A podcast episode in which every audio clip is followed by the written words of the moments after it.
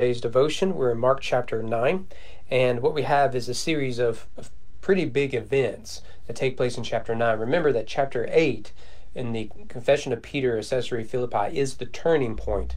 So, so things are really marching towards uh, Calvary here.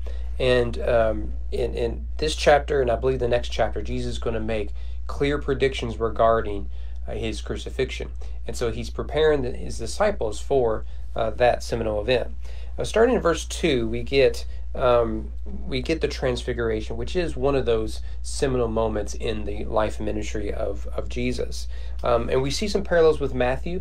Um, uh, Mark goes in a slightly different direction, but he certainly parallels with what Matthew highlights, and that is that remember in Matthew's gospel, he wants us to see Jesus as a true and better Israel. So we have uh, Jesus, his baptism, followed by 40 days in the wilderness, corresponds to crossing the Red Sea, followed by 40 years in the wilderness. Um, you know, and then there's the Sermon on the Mount as opposed to Ten Commandments from, from a mountain. And there's all these patterns. Well, remember that when Moses goes to the top of the mountain to receive the Ten Commandments, there is the presence of God and a cloud hovers over them. Um, and he takes three people it's Moses, Aaron, and it's not Caleb. I'd have to think who the other person is. But there's three of them that go up there. So to here, there's three people. Uh, there's Jesus. Uh, well, there's there's uh, uh, Peter, James, and John, and of course Jesus going up. So and a cloud hovers and all that. But but the parallels also is is that at the foot of Mount Sinai is chaos from the people of God. At the foot of the Mount of Transfiguration is chaos with the people of God. So the parallels are purposeful. Mark hints at that. He just doesn't develop it the way Matthew does. So let's look at it. It says, After six days, Jesus took with him Peter, James, and John, and led them up a high mountain by themselves, and he was transfigured before them. And his clothes became radiant, intensely white, as no one on earth could bleach them. So this is clearly the, the divine language uh, the brightness, the light, the white, that sort of stuff. There appeared to them Elijah with Moses, and they were talking with Jesus. So there's a lot of debate why it's uh, Elijah and Moses, um, and, and, some say it has to do with their manner of death or lack thereof, or their burial, whatnot. And some say uh, one represents the law, the other the prophets, thus all the Old Testament. I, I don't know. It is striking that both Moses and Elijah uh, encountered God at the same mountain. Now, the Mount Transfiguration is not that same mountain, but it's still um, a fascinating parallel. Um, but the point isn't um, necessarily why these two are here, but we see uh, here in Mark and the others that, that they recognize Jesus as the Son of God. Uh, Peter makes a mistake by seeing them as equals, right? So he wants to set up a tent for all three of them. And the point is, we need to see that Jesus is the Son of God, and Elijah and Moses are under Jesus. And so they are pointing us to Jesus. In fact, you see the verse 7 a cloud overshadowed them. So that's the same sort of cloud that um, uh, hovers over Mount Sinai um, and, and, stuff like that. We, we see the cloud all over the place. And a voice from the cloud says, This is my beloved Son, listen to him. Now, this language is important. Again, you need to see that no, you don't make a tent for for these three because they're equal. You make a tent for one because he is superior, and that's Jesus. And the voice says, "This is my beloved Son." This is similar language to what we saw in chapter one with the baptism of Jesus. So even though the baptism of Jesus is only one, maybe two verses, I think it's just one. In Mark's account, he emphasizes what he needs to emphasize that um, God, the Father, is declaring Jesus as the Son of God. Right? And the only people so far to publicly profess that are the demonized. Right? So, so you have Mark saying, This is the gospel of Jesus Christ, the Son of God. And then you got God saying that he's the Son of God. And you have the demonized confessing he's the Son of God. The question is, when will uh, his followers see who he really is? Right? It's the question Mark is asking. Who is this Jesus? And so here we have that voice again.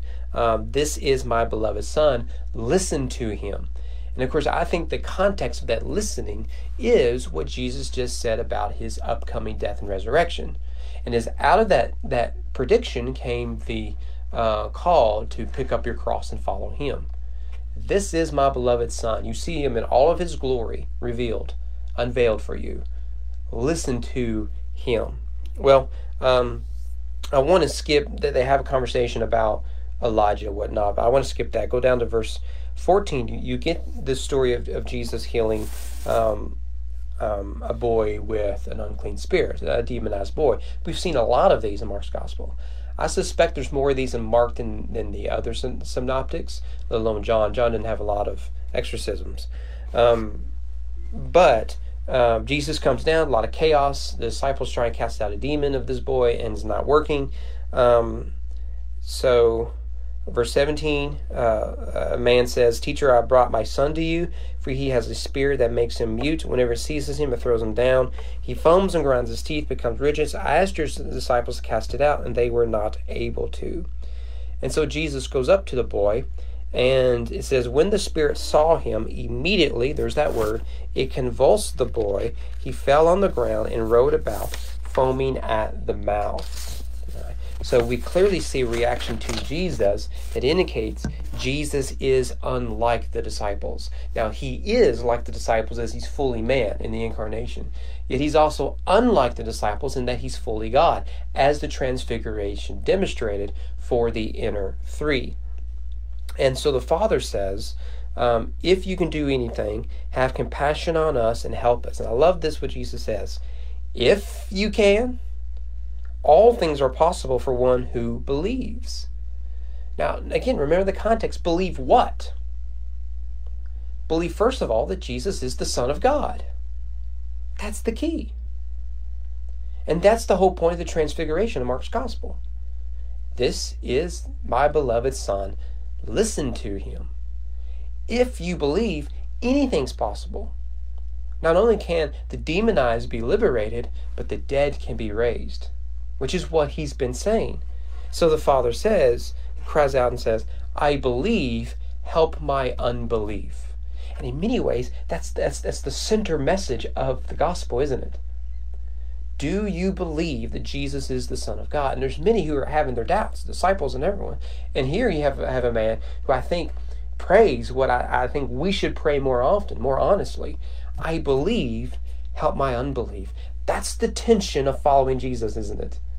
Constantly, the faith and unfaith, belief and unbelief. It's, it's, it's a struggle. And I love his honesty before Jesus. I believe you are the Son of God help my unbelief because all I see is is trial and error and failure. But I believe you are the Son of God. Help my unbelief. And so, of course, Jesus heals the boy, um, and uh, um, he he goes about his way. So again, we have Jesus engaging in this cosmic spiritual battle, and he comes out of it triumphant. Uh, that is a major theme in Mark's gospel, as, as we've seen. But then out of that, what we get is the second major prediction of Jesus, um, of his death and resurrection. So, verse 31, there at the end, the Son of Man is going to be delivered into the hands of men, and they will kill him. And when he is killed, after three days, he will rise. And they did not understand the saying and were afraid to ask him. They're still not getting it. Uh, even though God Himself says, listen to Him, they are listening, they're just not yet understanding. They're getting there, but they're just not quite there yet. Well, then they have the setback where they're going to argue, and there's there's a few arguments in, in the rest of this chapter. I, I don't want to spend forever looking at, at these arguments, but the first one is significant because it keeps popping up with the disciples. Um, verse thirty three what were you discussing on the way? Jesus asked. Remember, the disciples are probably teenagers. You know, they kept silent for on their way they had to argue with one another who was the greatest. And he sat down and called the twelve, and he said to them, If anyone would be first, he must be last of all and servant of all. And in that context, he puts a child in his lap.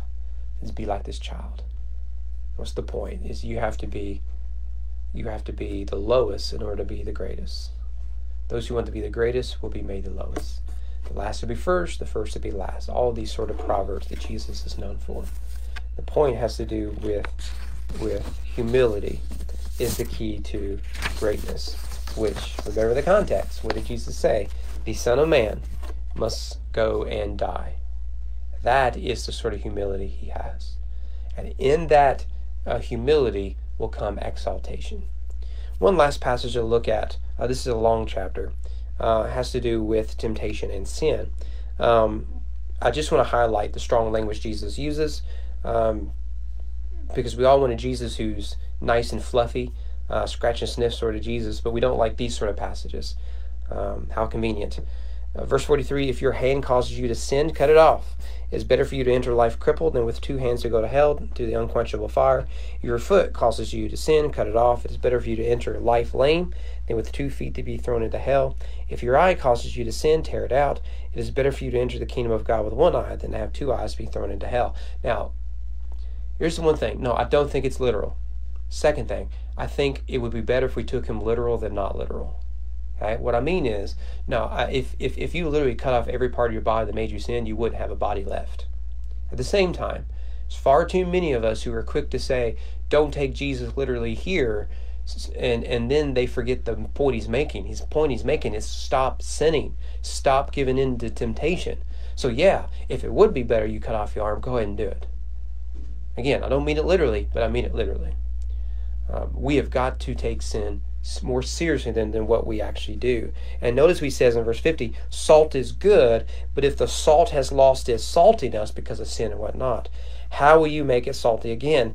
Have salt in yourselves and be at peace with one another. If only I could think of an easy application to make for that, that, that last line be at peace with one another. If only there were a few examples in 2020 and early 2021 where we weren't at peace with one another. Christians weren't at peace with one another. A nation wasn't at peace with with none, with with one another. But I'm struggling to think of one. Maybe you can think of a few. Main point is when you see Jesus, you'll see your sin and you'll run from it. So let the transfiguration convict you of your sin, and you'll run to Jesus of the cross and find remission and freedom from it. Hope to see you guys here, Lord willing, tomorrow.